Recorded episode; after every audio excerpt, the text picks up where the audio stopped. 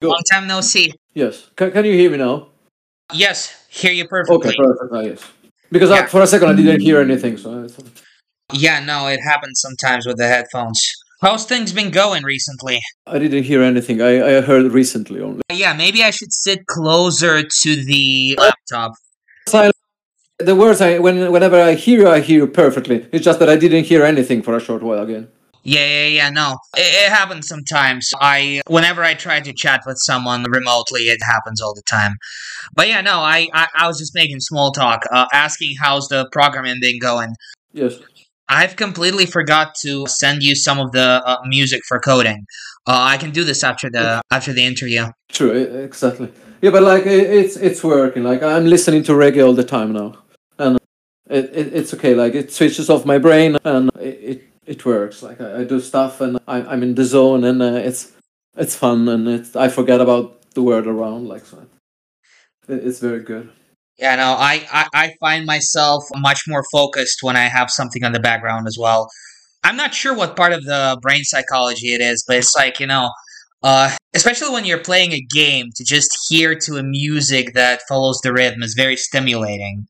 it's vital for me not to stay in silence when I'm coding. Like it's it's absolutely vital. And but what I'm listening to, it's absolutely changing depending on the week, the weather, and the mood. Like brutally, I move from a death metal or Viking metal or heavy metal to reggae. Like re- recently, I have like a lot of reggae moments. Like uh, maybe because the weather is slowly getting bad, and then I need like to compensate, overcompensate. uh, Artur Pirozhkov. well, yeah, okay, but that, it's quite a while that I'm not listening to Artur Pirozhkov. Like it's, uh, I, I was stuck with the like, which which was the song? Plash Dietka Plashka, I think. It, that was like there was like two or three songs that I listened to for a really long while, but like recently I didn't like. Okay. Well, uh, I mean, if you want some more Russian music, Russian comedy music, I can send you some stuff as well. You can send me, but like I will probably understand thirty percent of it. Like so, some of them, like depending when, when they speak really clearly, it's okay. It's no problem to understand. But uh, when they sing, especially, sometimes I really get lost. Like eh, the moment I lose, at some point, I lose like the connection between words, uh, and then it becomes a single word that I, I don't have. My brain doesn't have time to process uh, what it just heard, uh, and then it hears something else, and then at that point, I just like I have to give up like completely. Yeah, yeah, that's a rather popular feeling as well. But like, isn't it the point when you're listening to foreign music to kind of not understand the words? But if I try to understand, then it's worse. Then Oh, if yes. it's something that I, I I can barely understand, then it's even worse because then maybe I try to make an even more an effort to to under, understand what I'm listening to, and then at that point it's the tragedy. At that point, I'm not doing anything else. Like Yeah, because you're just becoming so focused on trying to understand what the is it I'm hearing. Like, there are some, some some moments when you're working that you can get easily distracted when you're doing something boring or something like that that you just have to do something over and over. Uh, Sometime one day I was importing sprites. I was importing some sprites and I had to create the animations, and it was like. Uh, I don't know, 20 monks, and each monk had like 15 animation. So I had to do like that over and over and over. And every single thing, that was like the traditional moment when you see a fly passing by in the room uh, and it becomes the most interesting thing ever. And in those moments, like getting, losing focus is like so easy that it's like, it's, I, really have to, to take big care because it, uh, even there, like to do something that probably I could have done in like half a day, it took me like two days because not because I I did it wrong, but because I was just like getting distracted all the time.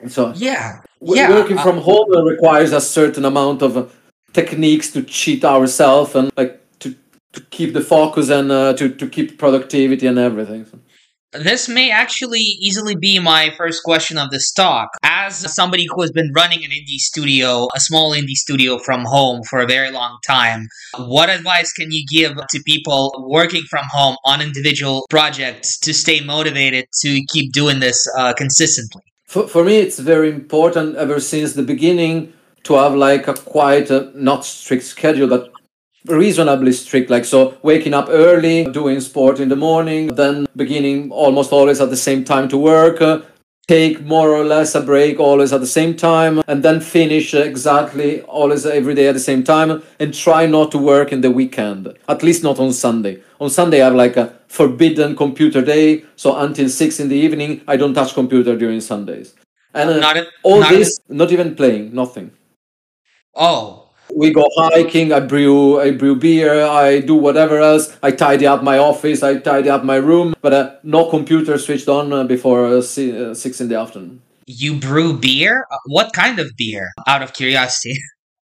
almost every kind of beer like it's now several years six years i think like yeah six or more years like in winter autumn winter and spring next sunday i'm brewing a beer usually i brew like 10, 10 beers per uh, season like uh, 10 beer per winter let's say let's call it winter but it starts from autumn and ends in spring and then but uh, every kind of beer like I, I pick a style and then i go for it and What style are you playing with now? I will making a Belgian double on Sunday. It's like very reddish, quite strong uh, Belgian ale with some candied sugar, like malty, not hoppy, like very wintry. Like it will take like a while. It will be ready, like because it needs some aging. It will be ready maybe end of February, and then I can still drink it in winter at least. What this this is a very interesting part to start our conversation with, uh, because your studio is uh, currently developing a game that is going to be a, a tycoon simulator for an abbey that brews beer. And the Yes. question I, I really want to ask is what aspects of beer making that you experienced in your personal life are going to find their way into the game? It, it, it almost sounded like we prepared this, but we didn't prepare this. Like so, it, it went really well as a start. I liked it. Like, so, but beside that, like almost everything. Because last year I did a beer sommelier course, so now I'm officially a beer sommelier as well. And then, uh, like I said, it's Congratulations. Thank you. It's a lot of years that I'm brewing uh, at home. uh, It's a lot of years that whenever I travel, I buy different beer from different countries, and I try like every kind of beer whenever wherever I'm going. So all of this is re- monastery beers, both from Belgium and from southern Germany, are two of my favorite styles of beer.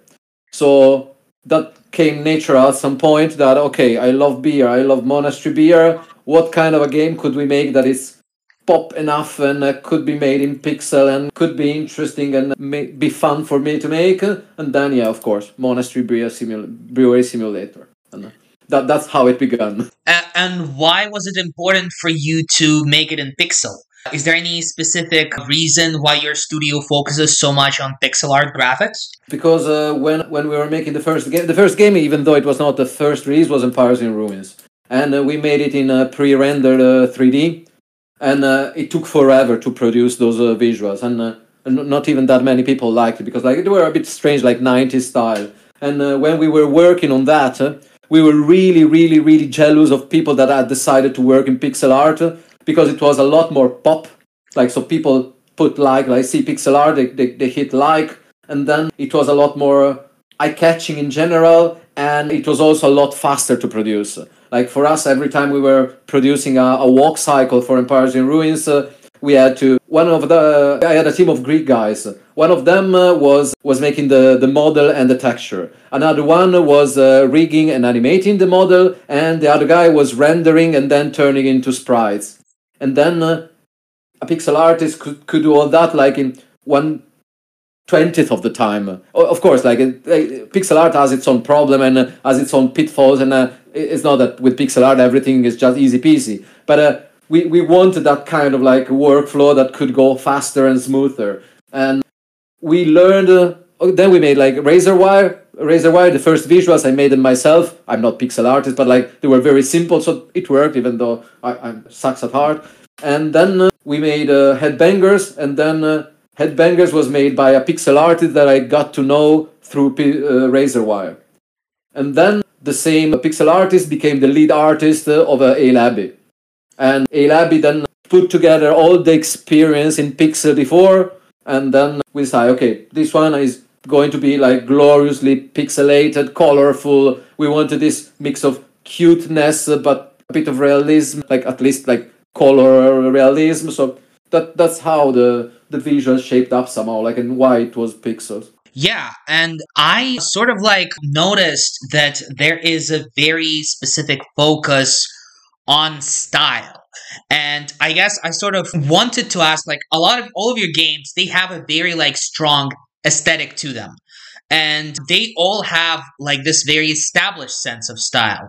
And what was your sort of approach to formulating it? On top of pixels, is there any other specific thing in terms of style that you do to make it consistent? Yes, like what what I did was to find a good artist. Like because Empires in Ruins was almost entirely my creation, also visually. And even though I really like some part of it, I think altogether it lacks a, a solid design. It has a, its own style.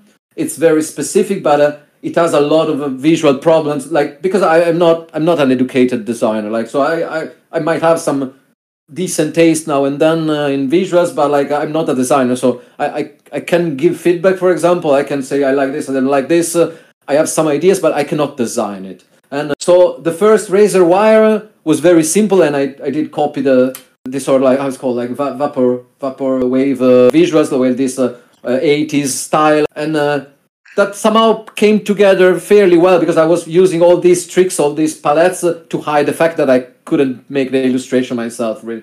And but then when I got this artist, Francesco, that is now our lead artist, uh, he's the one that remade Razor Wire and made it look like really nice, first of all. And then he was the one working uh, in Headbangers. In Headbangers, though, it was not really our own game. We were like co-producing it and publish it with a friend that was a solo developer. So the style there was a mix of ideas, and I think it's visible when it's a mix of ideas. And then when we came out of that for Ale Abbey, I said like, no, this time uh, my opinion doesn't have to count uh, almost at all in the project because I, I I don't want to be responsible for the visual style. I want to to give the guidelines for the, the visual style. I want to be able to give the feedback, but I don't want to be the one defining it. And then I talked with Francesco, and we had like super long conversation, endless calls. We were watching. I was like taking a lot of uh, pictures of monasteries where I was going around. Uh, I was traveling in Europe, in uh, Germany, in Belgium, and I took a really millions of pictures of uh, monasteries. And then we were looking online, and then we were discussing over and over like resolutions, details, and then slowly it boiled down to this style, like to sober, but at the same time uh, cute. And every time the process is like this like uh, you, we start with an idea and then we slowly refine it and then uh, one is giving one contribution the other one is giving a contribution. But this time uh, it looks so good because of francesco because francesco is really like uh, artistically he's like a billion times better than me and like very very good. Not just in uh, in pixels. We have two pixel artists like francesco and raimo but uh, francesco is a is quite an artist. Like he, he draws comics books and uh, he paints. He, he does illustration of every kind. Uh, so he's a photographer as well. So he has quite a sense of aesthetic that I, I probably lack. So I think it's thanks to him that uh, it's slowly shaping up to look quite quite like I, I, I dreamed that it would look like. Of course, yeah, uh, and uh, you know, uh, you mentioned a couple of things about Empire and Ruins and uh, the difficulties of developing that specific style, but I do want to mention, as somebody who played a lot of uh, tower defense games, that I haven't really seen any tower defense game combine strategic management with tactical battles on the level of Empire and Ruins. And the question I kind of really wanted to ask, uh, as somebody who really likes the tower defense genre, what was the bigger challenge of, you know, combining the tower defense with the strategic management global progression system? I think this mix of genres was probably the, the biggest downfall of Empires in Ruins, even though it's something that a lot of people were really happy about. And uh, I, I, I was really happy how it turned out because, like, nobody was believing that I could mix these things and make them work. But somehow they work. Like, and a lot of people, like a lot of reviews, uh, they use the word surprisingly it works, and it, it worked. But uh, the problem is that, especially on a, on a market like Steam, it was a downfall because it's it's fishing users from two very different uh, pools of players. I think on one side there are like the 4X or uh, Grand Strategy players they, they love their numbers they love their depth they love their turn base like they they have like some sort of specific view of like a game should play. And then on the other side there is like tower defense players that are most, not all, of course, but most of the tower defense players they are more like toward like casual tower defense players, and so we have like quite a high percentage of refunds, like twelve percent, like not, not gigantic but high, and a lot of refunds they mention in the refunds notes. It's not the game uh, I thought it would be because then tower defense players found themselves with a layer of strategy that it was not their style. And uh, a lot of strategy players started playing and then they their refund note was i thought the battles were rts and not tower defense. So uh, it worked the mix but i think it's two genres that they don't they work together in gameplay at least for me and for luckily for a few other people but they don't work together as i don't know community or like I, I don't know how to describe but like what, what I say, like some people really like one part and hate the other one. Some other people the opposite. You really have reviews that like uh, they say, oh, the tower defense part is brilliant, and the oh, the strategic layer sucks. And then the next review is exactly the opposite. So th- this was a bit of a problem. It was like an interesting experiment. I think I, I, I consider the experiment in design at least partly successful, but definitely not commercially. Like commercially, I would never ever do it again, honestly. And what are you doing differently in Ale Abbey to accommodate the experience you learned from Empire in Ruins? Uh, to which kind of audience are you tweaking Ale Abbey to work for?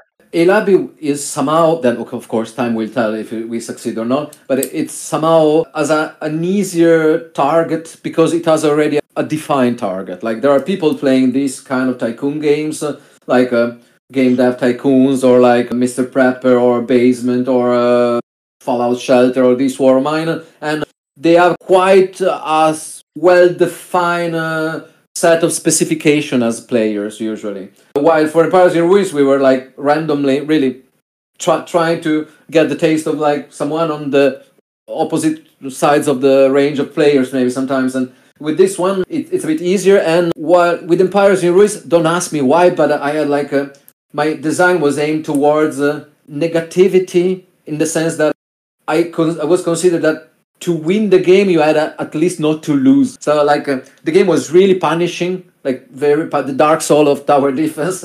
And it was very punishing and um, was really like even the storyline and everything was leaning toward the negative side. I, and, I can um, attest to that personally because I lost at least twice trying to beat a tutorial level sadly it's brutal. Like not sadly like by design it's brutal. Like and I, myself like i was playing it over and over and i was really enjoying the the challenge sometimes. Like even if it was my own game sometimes the, the game was beating me. So like especially in the hardcore mode there were some maps like the advanced maps that uh, it took me like 10 attempts to beat them in hardcore mode. It was really really hard but it was doable. And uh, there was a friend of ours laurie and uh, she played the whole game for like 300 hours. She was the alpha test, like the alpha beta tester, like all the, the, the supreme tester of the game. And she managed to beat the whole game uh, in all the difficulties. And so when she managed to do that, uh, I thought, okay, then uh, the game is fair. So it's possible to beat the game. Like I would have been worried if, like, of course, it's so, so difficult that you cannot beat it. But in that game, I was like really for like punishing the player. And uh, Abbey is the exact opposite.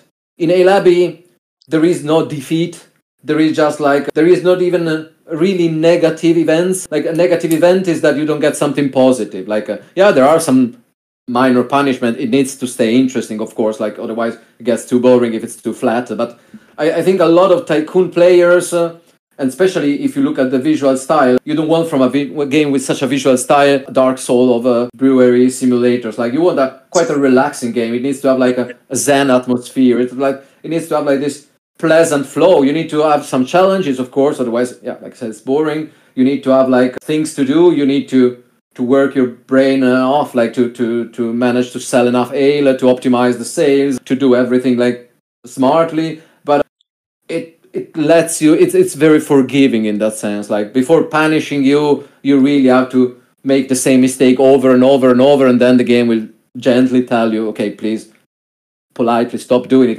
Empires in Ruins was kicking you in the ass like uh, on the first minor uh, mistake, and then that was quite a difference. And I, thought like if Empires in Ruins approach didn't have that much success, maybe it's time to try the opposite approach. So like, uh, and it's fun for me as uh, design wise because I manage. I think I'm much more positive as a person during the design of this one because.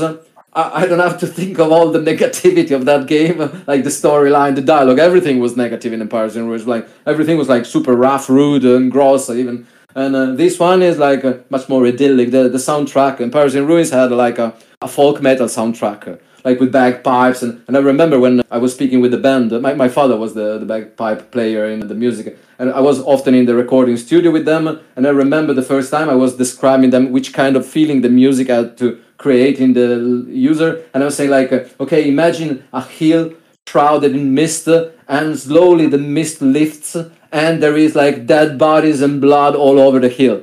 So this, this was the atmosphere. And when we are talking about like uh, the, the soundtrack of uh, Ale Abbey with uh, clint Bajakian, our composer it's the, exact opposite. Like we, we talk about like a relaxing feeling and uh, uh, idyllic and uh, like monks picking flowers or like monks drinking beer. Like so, it's it's quite a change like that between the two atmospheres of the games.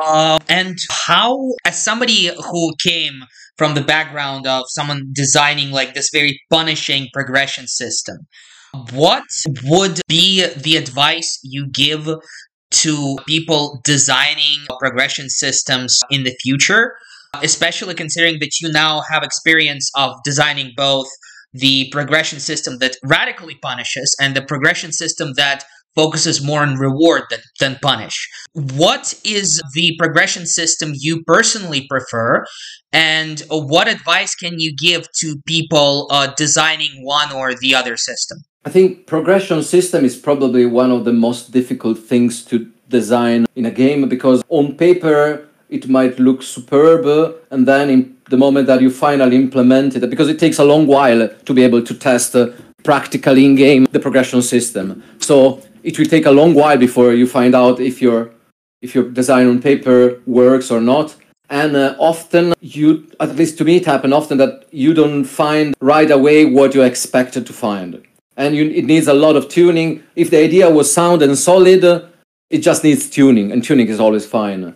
But if the idea was wronger, then uh, it's much more difficult to fix it.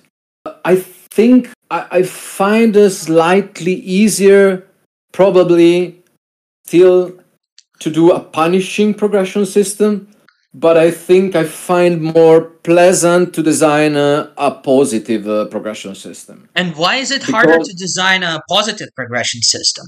What are the uh, challenges there? I think the main one is that uh, you have to distribute things uh, over a long time. That is also the same with the, the negative one, let's say. But uh, you have to keep in mind that there will be no heavy challenge for the player, at least like the, the so I think it the the major risk that I see there is that it can get boring really easily. It's yeah, I think it's probably the, the main risk. Like the the negative punishing one. Uh, I mean, people have to fight for everything. They they conquest and they progress on and they unlock and they they might like fail three times a map and they might not manage to unlock one thing and then the fourth time they finally succeed they beat the map they unlock the thing and there is like this sense of reward and like wow finally got there the positive one, uh, it's you you cannot really lock it behind big challenges. You can still, of course, like uh, the player, like I said before, like uh, there there always needs to be a bit of a challenge for the player. But uh, I, I, mean, the challenge given by a tycoon game or the challenge given by a, a game where you lose uh, five battles in a row, it's quite different. So, and so I th- I think that for a positive one, uh, you need to distribute it over time well enough and uh, still keep it interesting, keep it varied, and because uh, you know that the player will go quite steadily through it. So I, I, I think that that's probably the, the, the main thing about the, the, the difference between the two. Yeah, and the and what are what are the examples of progression in the Ale Abbey that you can share with us already, if you can share, obviously, that you may bring in here. You mentioned that you have experience with brewing many, many sorts of beer.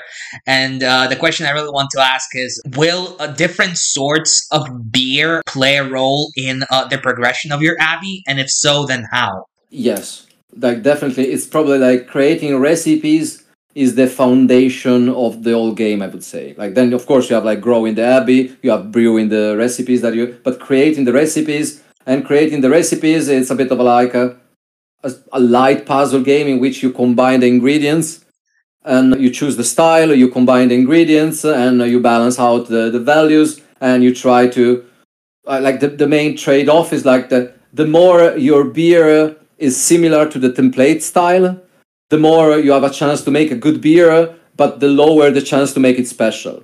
On the contrary, if you stray away from the template style, then you will risk more, so it can become like a horse piss, but it will have a higher chance of becoming special somehow, so of developing special traits or like developing special characteristics. So the player will have to to fiddle with this to main this is like the main concept of how to balance out a recipe. And there is i think we have uh, 40 styles of beer in the game. So and we have like uh, 40 or 50 ingredients.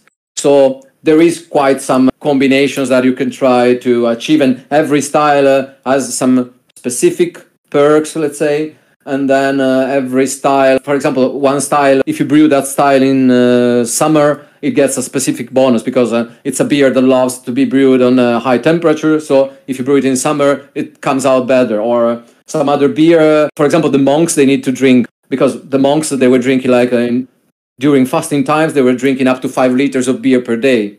And there is fasting in the game. So like every evening they have dinner, but during a certain period of the year, the monks are not eating, so they are much more sensitive to the alcohol. There is one style of beer that I don't remember which one that is called liquid bread, that is basically more nutritional for the monks. So there is all these special things that you need to to figure out, like an, uh, the, when you are deciding which beers to brew, and then there is the market that has all the trends changing. And over time, you are unlocking new styles, you are unlocking new markets, so the progression is like based on like mostly on beer, but of course like the second part of the progression is like research that is like the core of a progression. Is also unlocking new rooms new furniture new tools to brew. In the beginning you have like very a very small pot to brew and then uh, you will buy a bigger pot and then at some point uh, you can buy a copper tank where you can brew like thousands of liters of beer at the same time. So this is like the, the growth is a bit like a, is in all the direction uh, let's say. So like it's on the beer it's on the building on the, the monks the monks they will level up they they have their own perks and talents and you can make them study and choose the profession. So every part of the monastery this is like the overall progression like a sheet progression like a spread in all the direction. Uh i have also like a question. So uh, and with Ale Abbey, you are not going to try to uh, combine two different genres of game like you did with Empire and Ruins, right? No, but there is like uh, Ale There, there are like several type of tycoons, like historical, and there is like these tycoons that are like product centered. So, like for example, I, well, probably one of the oldest ones that I remember is like the movies. I think it was from Lionhead Studios, probably in the nineties or something like that, in which you had to create your own movie studio, and then you had to make your movies one by one, choose the actors, and then wait for the result of the actor uh, of the reviews. And then more recently, there are like uh, several game dev tycoons, and they are also like product centered. And as a tycoon, I would say that Abbey is a product centered tycoon, so it's centered around beer so like the creation of the product, and then of course all the surrounding stuff to grow the monastery, to evolve everything. But it's it's a single star game, definitely. Like it's a tycoon. Of course, of course. The reason I sort of set up what I wanted to set up with this question is I was wondering if since your studio had this experience of missing of not not missing uh, of matching these styles like combining two different styles of games.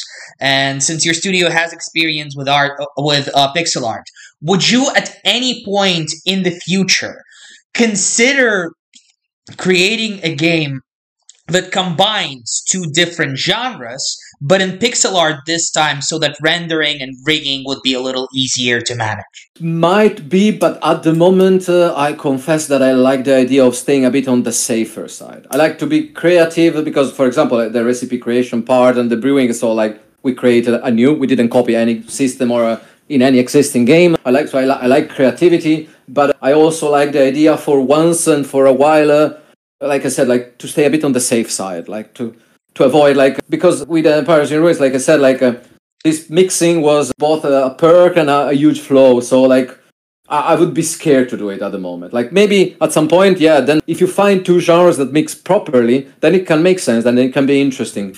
But at the moment, it's it's not like it's not something I think about. Of course, of course. And yet, you know, your game portfolio is still very extremely versatile.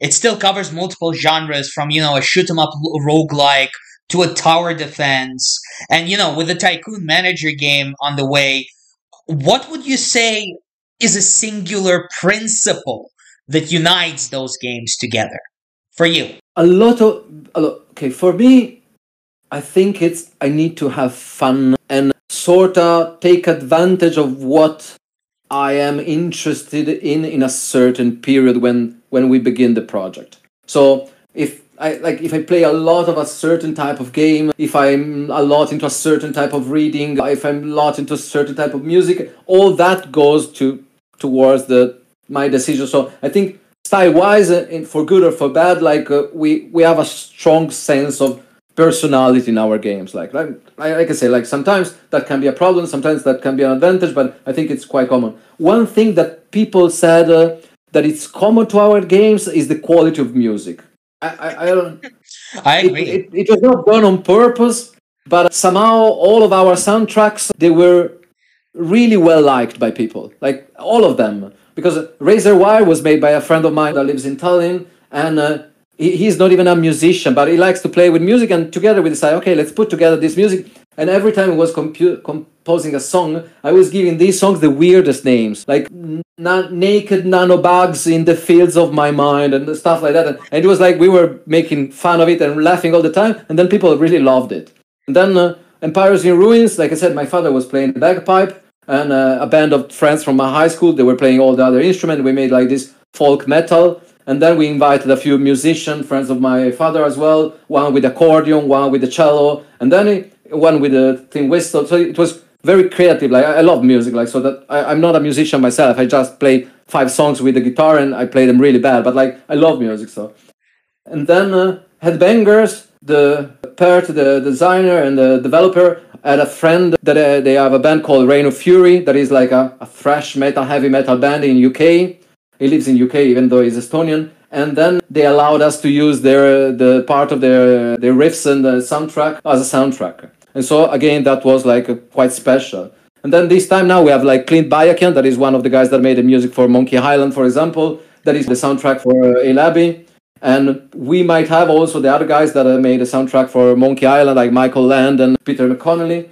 So I, I, I think it's true that uh, like even though maybe we, we never realized but we really put a lot of value in the music of the game like so that is probably it, it's not the first thing that comes to to the eye when you see the games but like probably the the music is like the the, the thing that we focus the most that it's common to all the games i think yeah of course and it's I I wondered if there's something similar I've seen in uh, I've seen in promotion for Ale Abbey, but I didn't realize it was the Monkey Island composers. Uh, I, am a huge fan of Monkey Island myself, uh, but like this is a childhood dream coming true, of course. Like I imagine, I imagine, I mean this is sort of how how did you make these connections? Where did you meet the Monkey Island composers? I, I have to ask because I'm a, I'm a huge fan. For him like simply as that. Like when uh, when we started, we had two options, and uh, one was uh, the composer of the soundtrack of Simon the Sorcerer.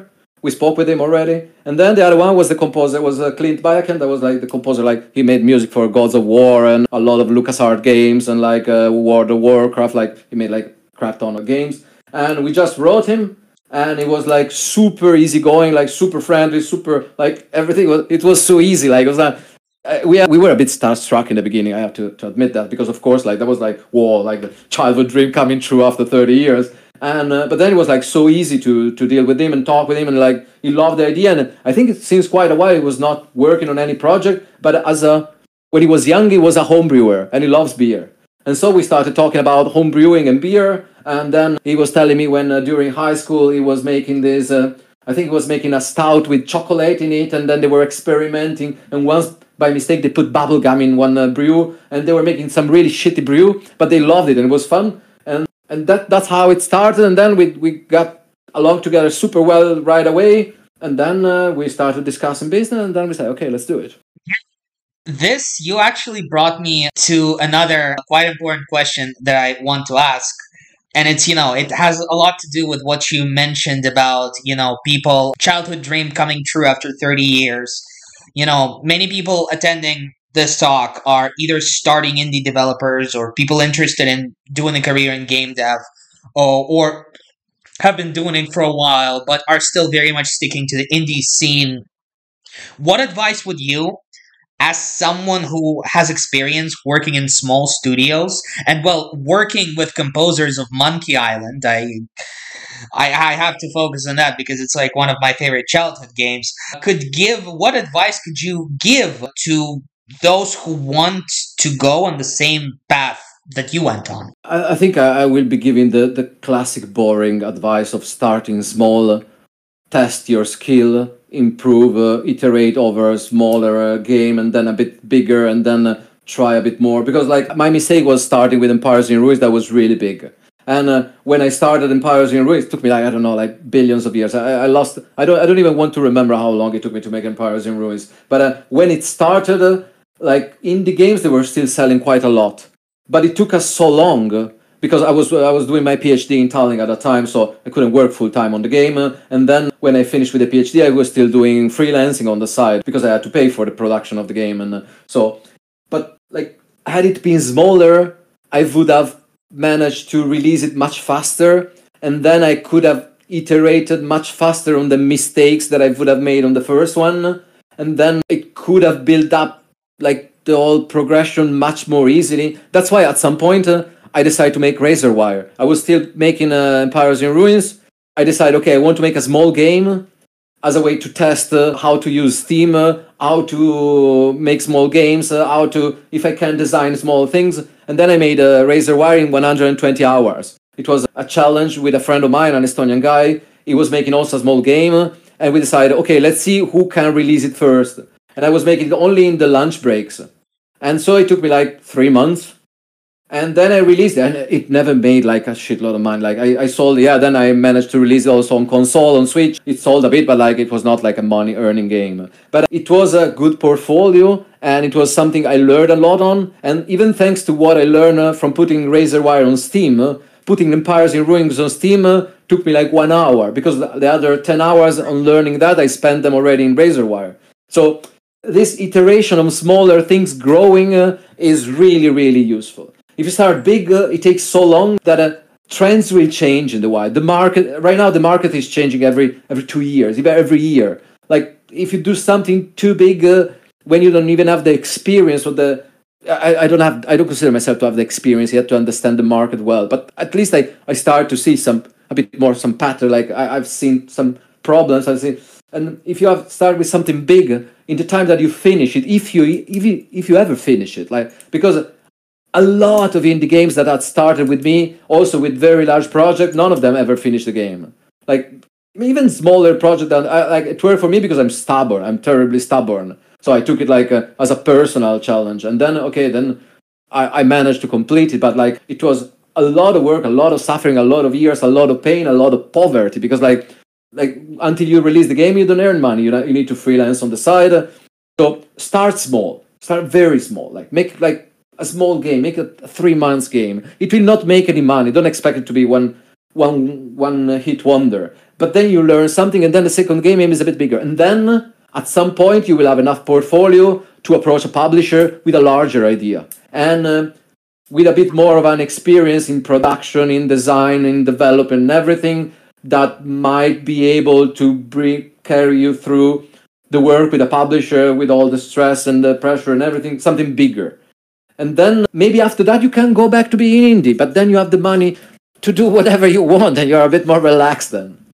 So slow progression start small grow see how thing evolve adapt improvise overcome. That's yeah like what you said about razor wire is especially notable because i've noticed a very interesting detail in that the progression system, the foundation of the progression system from Razorwire made its way to Headbangers, right? And sort of what were the lessons you learned from doing the progression system from razor wire and adapting it into the headbangers because headbangers is a significantly much more different genre and yet the foundation of the progression system in there is the same as with razor wire we said that headbangers was mostly Pert's work so like of course like i was contributing and i was the producer but like, i was annoying him all the time with changing and stuff and uh, design ideas and stuff but like Ra- razor wire is a glide I would say roughly it's a roguelite. It's because you die, you keep your updates, so you carry them over, and it's not a funny. And we took a lot, we tried a lot to play. Like uh, was uh, testing a lot Razor Wire during release, so it definitely influenced him, uh, like how he was playing. It was like my tester for mobile, even though the game never released on mobile. He was my official tester for mobile, and I, I don't think I invented anything there, but we saw okay in Razor Wire it works. Why why not to do something similar? And uh, almost spontaneously we did something similar then. Okay. Yeah, to be quite fair, this was the last of the questions I have prepared for this interview. But I would also like some people from the audience. If uh, I know our audience definitely will have a couple of questions to you. Uh, and I would say, first of all, yeah, thank you so much for answering the questions I had. But if the audience has any questions, this would be, I would say, the time to raise the hands and uh, ask them right now uh, feel free to do so. In the, in the wild, thank you very much because it was super fun to answer this question and the conversation was like very smooth and very easy going and I loved it. Yeah, yeah, of course. And I would love to do a similar conversation a little later when Abbey is closer to release and when the release window is in sight. I would definitely love to cover it and uh, give you a little more opportunities to promote the game because it looks uh, very awesome. we, we should probably play it in front of a beer, like. The... Oh yeah, I'd love to. Feel free to send me a bottle of the beer you brewed. By the way, we, we can do that. Like I, I think at some point I have to bring some to Estonia because right now I don't have them in Estonia. So like we we, we, we can definitely talk about that. I even sent some of those in China like a few years ago, like because uh, we uh, with the Paris Ruiz we had a co-publisher from China and they love the craft beer. And one day we were talking about it, and they say like, "Can you send us some bottles?" Of course. And then I sent six bottles of my beer to China, and surprisingly enough, they even survived to China. And they even they even loved them, and uh, we even thought about like uh, having making a larger production, but then uh, the distance was too big and the costs were too high. So like we, we gave up. Like I, I was already in talk with a small brewery that could brew it for me in larger amounts, uh, but then like like usually you produce in China and you bring it to Europe. Like producing in Europe and bring it to China commercially is like very very very tough. So. Yeah, no, it's uh, it's a lot more complicated. I actually have a Chinese friend who is uh, very who is very passionate about uh, brewing. He he brewed his, his own beer since he was like fourteen, I think. Yeah, but and yeah, no, uh, like I personally don't really have any more uh, questions to ask, and I don't think the audience uh, has any questions either. I can give you one very last uh, information about VIP work that we did because that one is also a childhood dream that a teenagehood uh, dream that came true. Like oh, the yes, voiceover very of, much so. of Empires I want to know. Ruins. The voiceover of Empires in Ruins is done by Doug Cockle, that is the Witcher guy, and uh, that was also like totally random. We met him on Twitter, and someone tagged him on a tweet of ours, uh, and then we talked, and then he said, "Yeah, of course, I will be voicing your intro, no problem." And so like Sergeant Heimer, the main character of Empires in Ruins, is voiced by The Witcher, basically. And that was like also, yeah, fuck yeah, success, like childhood dream, bucket list done. And, I was wondering what, where is that voice from? Uh, you, you caught me off guard right now. Seriously. Uh, uh, I, yeah, I, I, I at this point simply uh, have to ask like the last, last possible question of me, but like on top of Witcher and Monkey Island, what mm. are the direct inspirations for the games that you yourself have made? Like all the games that I play growing up mostly. Like maybe not that much recent games. Uh, maybe let's talk games until the year 2000, 2005. Uh, like that part of games, I think that's and I am playing a lot of games nowadays also not just to, to enjoy but also to learn like and to to see how other people are doing things but like games from the 90s and uh, 2000 are probably the biggest inspiration like for everything like uh, from the graphic style to the general concept and then of course trying to use uh, modern ux uh, into those games because like those games when you play them. I, I don't like to play retro games anymore, like since a long while, because I, I always end up disappointed with the UX and uh, the the old player experience. Because like in my memories they were perfect. When you play them again, they are terrible. So I try not to ruin the the dream like anymore. And what is the best advice you can give to the UX designers working today on retro games? How do you bring in the retro style but without the UX of the time? The like study modern UX, like really, like ignore completely the old school UX beside a couple of basic features, just and just like do it modern and new because like it's it's nice the idea to reproduce the old usability but nowadays people they are not used anymore to that awkwardness. Uh, at that time you accepted everything. Like you had, you had fewer games you had to wait a lot for a game you paid a lot for a game you had to buy like, the physical version of the game and it was a all different experience. You were much more forgiving. Right now people they just like if they in the first five seconds five minutes like the five seconds like one minute the experience is awkward in terms of ux uh, like people just change the game. That's yeah I mean, I I I would say for myself as a game designer, uh, I've dropped a lot of uh, games from the early 2000s, games I wanted to play simply because I couldn't handle the UX. Uh, Baran, you have a question. Let's. I would want to hear your question first, so let me invite you to the tribune real quick. You're on. Hey, can you hear me? Hi, yeah, perfectly. Hi. First, I want to say I enjoyed Headbangers a lot because main guy looks like me. I'm a fellow headbanger and I enjoyed it a lot.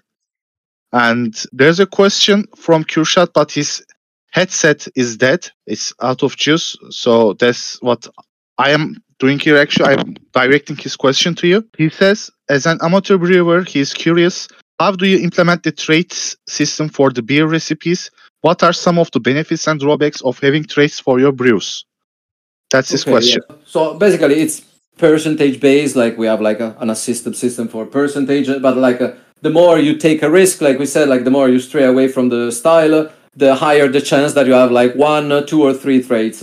And also some ingredients that you use uh, they add a chance for special traits. The monks they might have a chance for other special traits. And so there is a, a lot of things potentially contributing to the special traits. And the special traits they are really they do a bit of everything. There are like some special traits that uh, can make your beer last a lot more months. There's some special traits that uh, might improve the benefits of aging for your beer. There are some special traits that might uh, make so that your beer is always considered to be on trend for the market.